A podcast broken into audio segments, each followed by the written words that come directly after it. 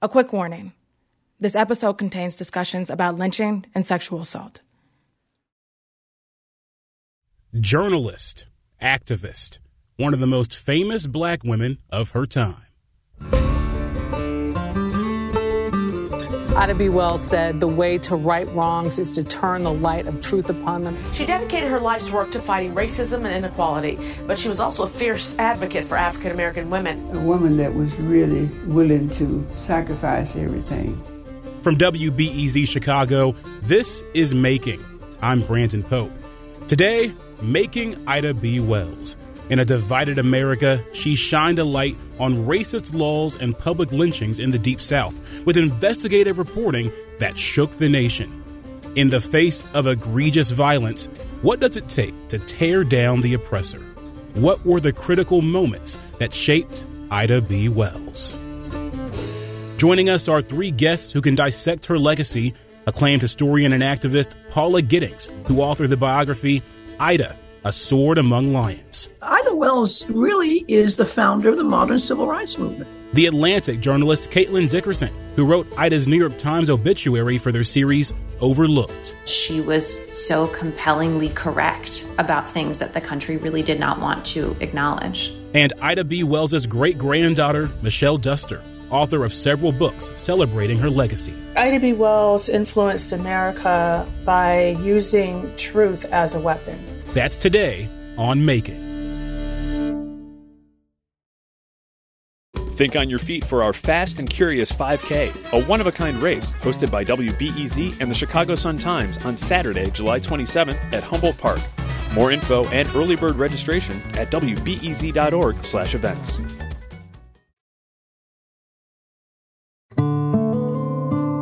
I was born in Holly Springs, Mississippi, before the close of the Civil War. My parents, who had been slaves and married as such, were married again after freedom came. Ida B. Wells was born into slavery in rural Mississippi just six months before emancipation. With newfound freedom, Wells's parents were ambitious. Her father, James Wells, was a political activist, and little Ida was surrounded by radical thinkers. My earliest recollections are of reading the newspaper to my father and an admiring group of his friends. He was interested in politics, and I heard the words Ku Klux Klan long before I knew what they meant. As an early teen, she attended Rust College, a school for newly freed enslaved people. Her father was on the board. But when Ida was 16 years old, she received tragic news after her parents got sick with yellow fever.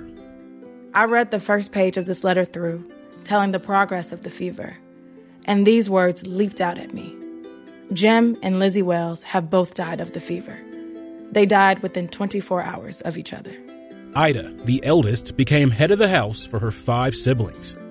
She had help from the Freemasons, a fraternal society that her uncle was a part of. She took the city school teacher's exam and began teaching in Memphis, earning for the family and raising the kids. Now, Michelle, these are your great great grandparents we're talking about. They were enslaved when Ida was born. Uh, Ida was enslaved when she was born. Uh, tell us what were Ida B. Wells' parents like? Well, first of all, one of the things that's very important that shaped my idea of what kind of environment Ida grew up in is that Holly Springs, Mississippi, it's it was considered like an urban area, um, which is a very different experience than growing up, you know, in the fields. And her father was a carpenter and her mother was a cook, so they were considered quote house slaves versus field, right? And so because he was sort of maybe treated better than some other people who had been enslaved, some of the other type of experiences that we usually hear about, her father grew up with a sense of independence and with more opportunities. And her, her mother was a cook and she was born in Virginia as one of several children, and she was sold from Virginia at the age of seven to several different people and ultimately ended up in Holly Springs. And so being ripped away from her parents, never seeing her parents again. From what I understand, hearing her mother's story was hugely influential when it came to Ida's idea of making sure that she and her siblings stayed together. So, Caitlin, you wrote Ida B. Wells' obituary for the New York Times. Uh, can you give us some context here? What did the early Reconstruction era look like, and what did it mean for young Ida to grow up during a time like this? Sure. So, you know, two years after Ida B. Wells was born, slavery was abolished. And so she grew up during Reconstruction her father and the other black men in her life could not only vote, but be politically active. Black men were being elected to state legislatures in the South. So it was a period of beginning to write, in a way, an emphasis on the word beginning, the wrongs and the horrors and the injustice of slavery. But when she's a teenager, it, it, it goes away largely, right? The Civil Rights Act of 1875 is pretty much gutted, um, paving the way for Jim Crow. And so she grows up observing this really dramatic change in circumstances for Black people. And I think perhaps developed a kind of audacity to demand better of this country based on her coming of age experiences. Absolutely. Now, Michelle, I kind of want to pivot to the death of her parents, a, a, tragedy for, for any young person. Give me a sense, Michelle, of how this tragedy sort of shaped Ida B. Wells and impacted her and her growth and development going forward? When she was 16 years old, she was visiting her grandmother, her father's mother, in Tippah County, uh, Mississippi. And she was there for several weeks. And um, she got word while she was there that both of her parents passed away within a day of each other from the yellow fever epidemic. And of course, she was shocked because she assumed that her parents had left um, Holly Springs for you know for safety. But in keeping with sort of their personalities, her father, as a carpenter, stayed behind and made coffins for the people who were passing away. And her mother was was feeding people. So in the midst of helping others they you know perished. And so ida was told not to go back to Holly Springs, but she was like, I can't leave all my siblings by themselves.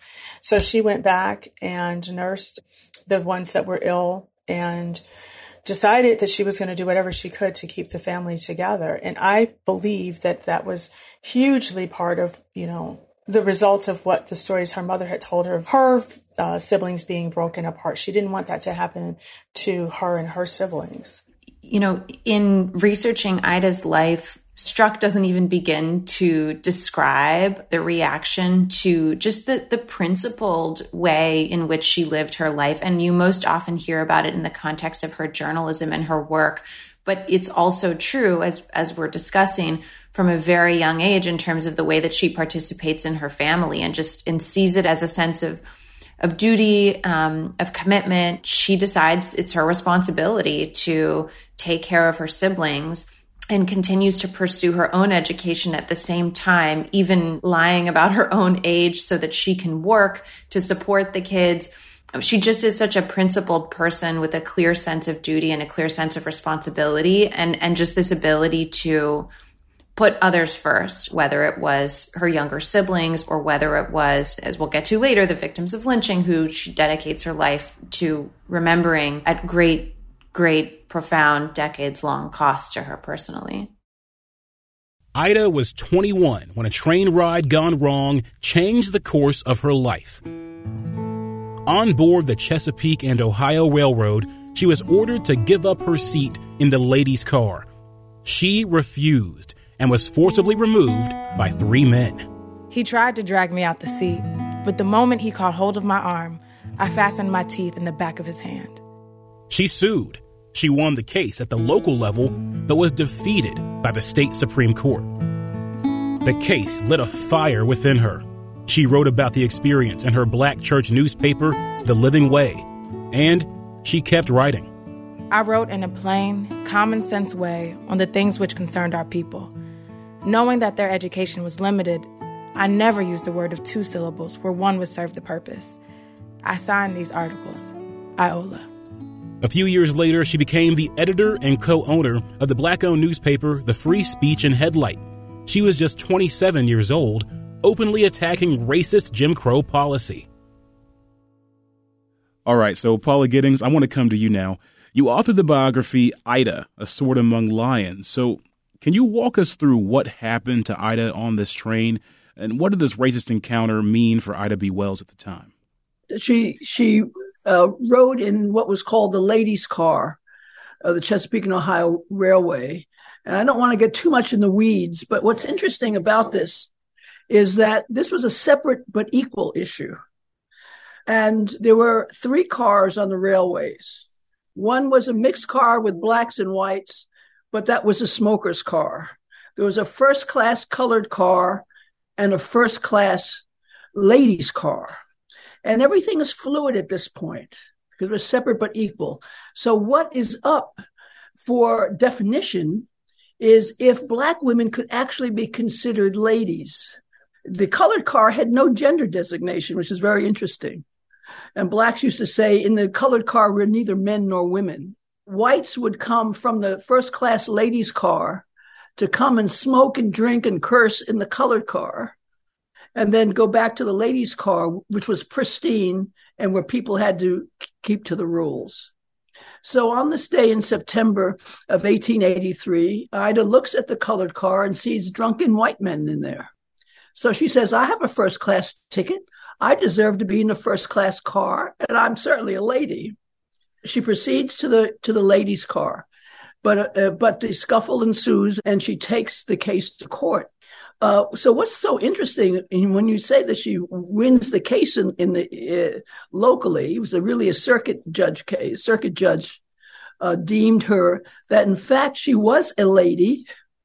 So now she legally becomes a lady, standing in for black women legally become ladies. After she wins the local case, though, in 1884, this is when um, she really begins in earnest her career as a journalist because local newspapers ask her to write about the decision and, and about the case.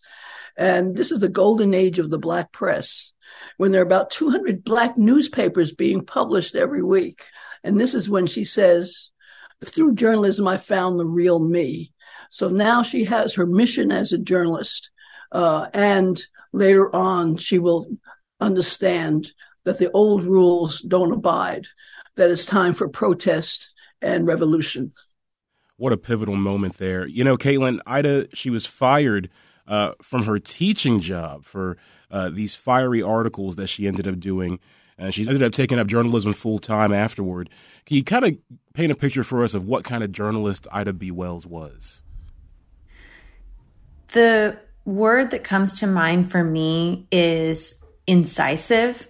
You know, she combines um, the two things that we all strive for most, which is rigorous, thorough, unequivocally accurate reporting, but also uh, delivery that is powerful, a delivery that shakes people, and not just people who already agreed with her, but people who actually were convinced by her. I recall a letter that Frederick Douglass wrote to her about her writing, where he says, you know, there's been no word equal to it in convincing power. I've spoken, but my word is feeble in comparison. And, you know, few people think back on F- Frederick Douglass and his writing as feeble. So um, her work is just really arresting because it combines those two powerful and rare skills. And whether we know it or not, so many journalists continue to draw from her legacy in their work today. I certainly try to. In the beginning of her career, you know, most women who were in the press, and there were women, black women in the press in this in this period of time, but they were writing ladies' columns. And Wells begins that way too. But she emerges beginning to write about politics. And, you know, by 1889, there's an article about her that says that she's one of the few journalists that is read equally by men and by women. So, uh, so she also gets a lot of uh, pushback about about transgressing uh, gender roles. You know, I, I am not going to say Ida was not particularly a popular person in her own time. Uh, because she was a person who never looked to the left or to the right. You know, she went whatever was right, she was going to do it. She would call out her peers if she felt that they weren't uh, sufficiently loyal uh, to the race. She was not that easy to get along with because she was very moralistic, uh, you know. And I was surprised in looking at the books and the writings of her contemporaries, it's often she wasn't even mentioned. Because I think part of that idea was if you can't say something nice about somebody, don't say anything. And I would just add to Paula's point that the degree to which Ida Wells frustrated colleagues and perhaps even family for her very, very clear convictions. I mean, I just, I think about it in the professional context because doing good journalism actually means that you're not making any friends. You know, it's a bad sign if there's one group of people who think of you as quote unquote on their side um, and another who think of you as being in opposition to them. You know that's a very bad sign as a journalist. And it's also it's difficult at the same time to do the work and continue to get the access that you need to do the work when when people view you as objective and tough you know equally across the board on everybody. It's just something i think about sometimes in my reporting. If i if i get down about everybody being mad at me i like to think of ida b. Wells in those moments. Michelle well, one of the things that I found interesting about her writing style, um, especially as she got more into exposing the realities regarding lynching, was how she used other people's words against them. Um, and so, I mean, to me, it was brilliant. Um, to me, it was like equivalent to, you know, taking screenshots of Twitter posts or whatever and just saying, well, you said this. Um, and she did that even in the suffrage movement. So she basically let people incriminate themselves.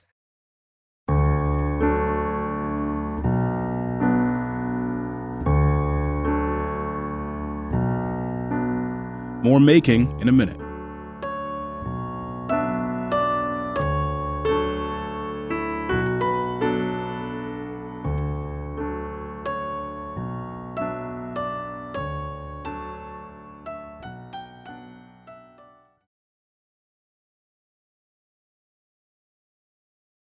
Think on your feet for our Fast and Curious 5K, a one of a kind race hosted by WBEZ and the Chicago Sun Times on Saturday, July 27th at Humboldt Park.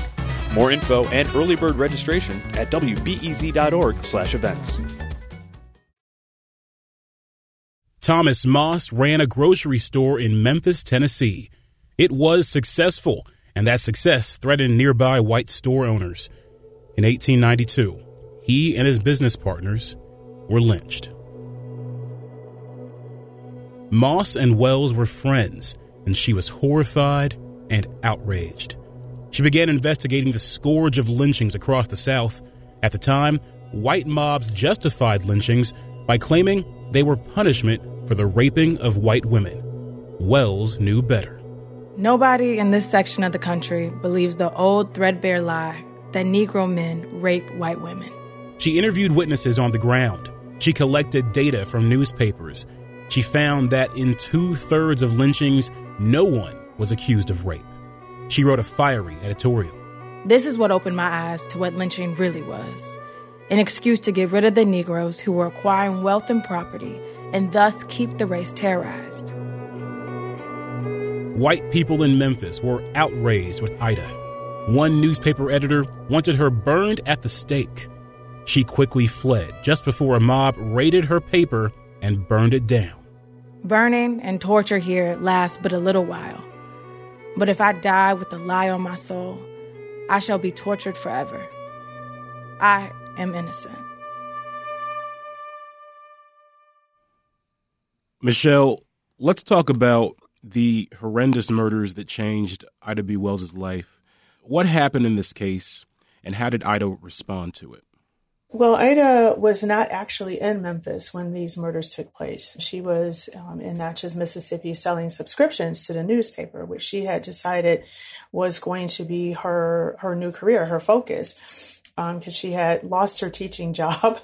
so when she returned back to Memphis, is when she heard about the murders and of course was shocked. Um, Thomas Moss was a very close enough friend to her that she was the godmother of his daughter. So they were very close. You know, it was shocking. And from what I understand, lynching was not very common in urban areas at that time. So the combination of the fact that it was, you know, one of the first lynchings that had taken place in Memphis, and it was somebody that she knew, and the fact that these people were enterprising business owners. All of that combined made her re-examine the whole narrative of, you know, black men violating white women when she knew absolutely that was not the case um, in this situation. And it, and it propelled her to investigate other lynchings to see how many other innocent people um, had been killed and if the reason was sort of control um, of of the African American community, but specifically the African Americans who were considered successful. Uh, Michelle's observation about the lynching taking place in the city just brought to mind what was another important thing about Ida Wells's ideas around lynching was she understood that lynching was a modern phenomena. That a lot, a lot of black elites thought lynching was something of the past. And if we are just respectable and behave ourselves, I mean, good people don't get lynched was sort of the, the thought process at, at the time that you must be doing something wrong. And so that was a part of the respectability uh, politics. Wells understood that there's a new racism and discrimination and violence that is coming with the industrialization of America, that's coming with the modernization of America. And she's trying to tell people that this is an inherent, now an organic part of so called progress. So protest was really very, very important in, in this period. So she understands, she's always ahead of others and she understands this and, that, and, and, and it's a pretty profound observation on her part Absolutely, and I just think about you know you mentioned the respectability politics at the time. We we see some of those same respectability politics kind of echoed today. You dress a certain way, act a certain way. It, it's still it's still with us. That's our that's what we that's our part of uh, black intellectual thought of you know those two warring ideas. Caitlin, I want to bring you in here and kind of hear from your perspective. What journalism tactics did Ida B. Wells revolutionize or bring to the forefront? She did a few things that I think created a foundation that you know we all benefit from today and learn from today. You know, one is that she just hits the pavement and checks the records and does the research and it's painstaking, you know, both in that it it takes a long time and it's difficult and it requires a lot of meticulousness. It's also deeply painful to to go out you know, after her friend is murdered, after Tommy Moss is murdered, and and research these other cases of lynchings to see if there's any real truth behind the allegations that um, were put up to to justify these actions. You know, in in most cases, she finds there is not, and she documents that so clearly that you know you can't challenge it. And then she also at the same time spends time getting to know the stories of people who were killed. What were their likes and their dislikes? Who were their families? What were their hopes and aspirations? Um, she wants to make sure that these individuals are remembered and and fears that they won't be and you know fears that they'll just be sort of lost to the wind lost to history. And so she combines those two things again in a way that just really makes a reader feel implicated um, because you're faced at once with the humanity of this person who was killed. And that was what she so often talked about and sought to convey right was the humanity of black people that black people are are people varied and complex and you know are parts of families and are business owners and are all these different things. She felt like that was missing, and indeed it was. So, Paula, how did the American public respond to Ida's work? How did her peers even respond to her work? She challenged everyone blacks, whites, men, women, gender, race, class. So obviously, there's going to be some pushback what, is often uh, underreported about her, though, is that this anti lynching campaign, particularly after she comes back from England, becomes very, very important and becomes a national, a really national uh, campaign. Lynching now is on the platform of every Republican uh, presidential nominee. It, it was it was such a reflection of what was wrong with America that this was a this, this was some rot inside uh, the country. I mean, really, this is this is the beginning of Black Lives Matter. I mean, this is the beginning of humanizing people who were killed. Uh, they weren't the brutes that the white press said that they were. They had families. She talked about their position in the communities. And it was very important for her to mention as many names as possible because she was very upset that some of these lynchings went on. You know, people couldn't always claim the bodies with impunity after they were lynched. And sometimes people sort of buried the idea that loved ones had been lynched. And this was very in, impactful uh, to her. And just let me just say one quick story. I was on a panel uh, talking about Ida Wells, uh, and a woman comes up to me, grabs my hand, and she says, Before we read your book, Paula, we didn't know what happened to our great great grandfather. And I had mentioned his name because she mentioned names. I tried to mention names too. Uh, and mentioned as a man who had been lynched. And that's how they found out what had happened to him, that family. And so it was important for her to, to make us really see who these people were that were being murdered with impunity. Saying their name so important. You can see those thorough lines there, and absolutely, that is that is a really excellent story you gave there, and some great perspective. So those were Ida B. Wells' making years. She went on to found the NAACP and the NACW, which is the National Association of Colored Women. The year before she passed, she even ran for state senate, but was unsuccessful. Caitlin, I want to ask you about her obituary, which was published in the New York Times series Overlooked back in 2018. Uh, how did readers respond to that? There was a massive, massive, massive response to that obituary, um, greater than you know I think any of us expected. But it's because of all of these ways in which Ida Wells is so important in the history of civil rights, of journalism, of womanhood, and as Paula said, we almost never found out about it. You know, the New York Times never wrote her obituary when she initially died. That's why it was assigned to me so many decades later. And when you look at the totality of her life, I mean, she's just had such a profound impact that really shook people and you know, people felt like she'd been overlooked, like she'd impacted their lives in ways that they may not have even realized. So I think there's a lot of hunger to learn more about Ida B. Wells because there's so much, as, as Michelle and Paula well know, there's so much that we can't even begin to scratch the surface of in this conversation. Uh, Michelle, this might be a tough question for you, but I, I definitely want to make sure to ask it. Um, if your great grandmother was born in today's age, how do you think that her her fiery and, and, and radical brand would be perceived? Would would she be embraced today, or would she be criticized today? I think she would probably be criticized the, the same way that she was during her time. Um, I think that even though you know things have changed in the past 130 years or so when it comes to opportunities um, for women, I think there are still sort of double standards when it comes to uh, personality traits that that people have. And if a woman has that trait then she's considered to be difficult and shrill and um, i mean we could we've seen this even in some of the political campaigns today.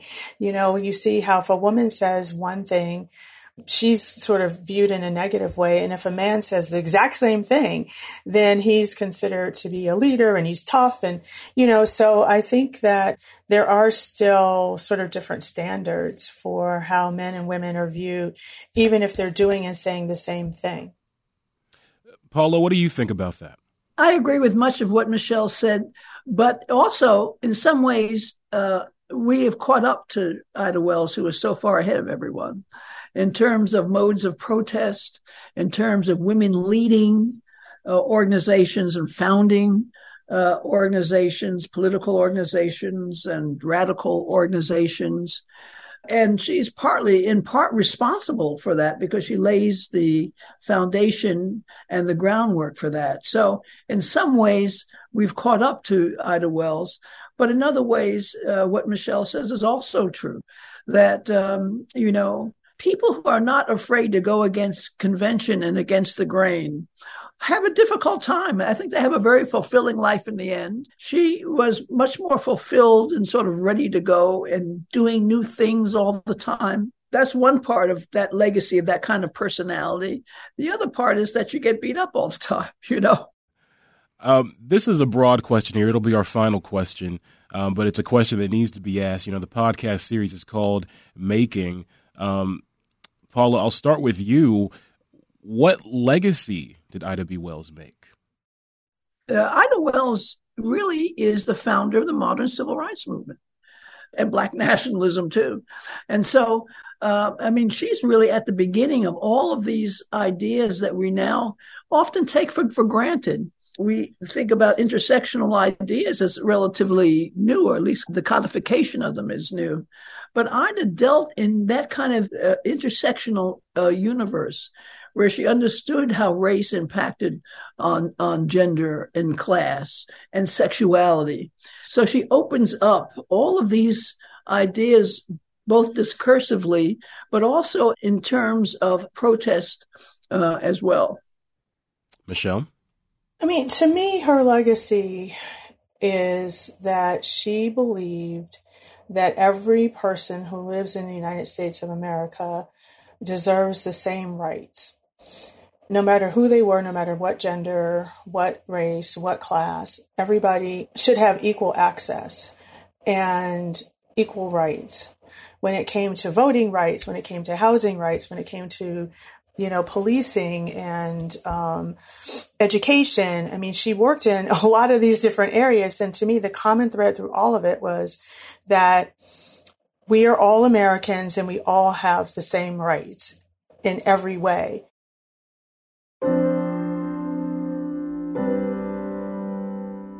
I mean, this was such an awesome conversation about one of my journalism heroes and uh, one of my civil rights heroes. So I'm really thankful for this uh, here at WBEZ. We actually walk in every single day, and there's this Ida B. Wells quote on the wall when you when you first walk in. It says, "The way to right wrongs is to turn the light of truth upon them." And we let that inspire us every single day. So I want to I want to thank all three of you for spending some time with us to discuss this trailblazing woman. Thank you so much. Thank you so much. Thank you very much.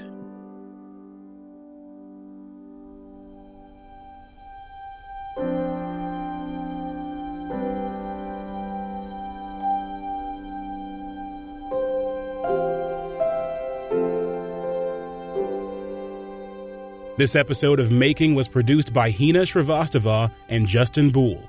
I'm your host, Brandon Pope. Our executive producer is Kevin Dawson. Special thanks this week to the Ida B. Wells Foundation, as well as Taylor Faye Nazone for help with this episode. And a big thanks to you for listening. Be sure to press the subscribe button if you have not already, and we'll see you next week.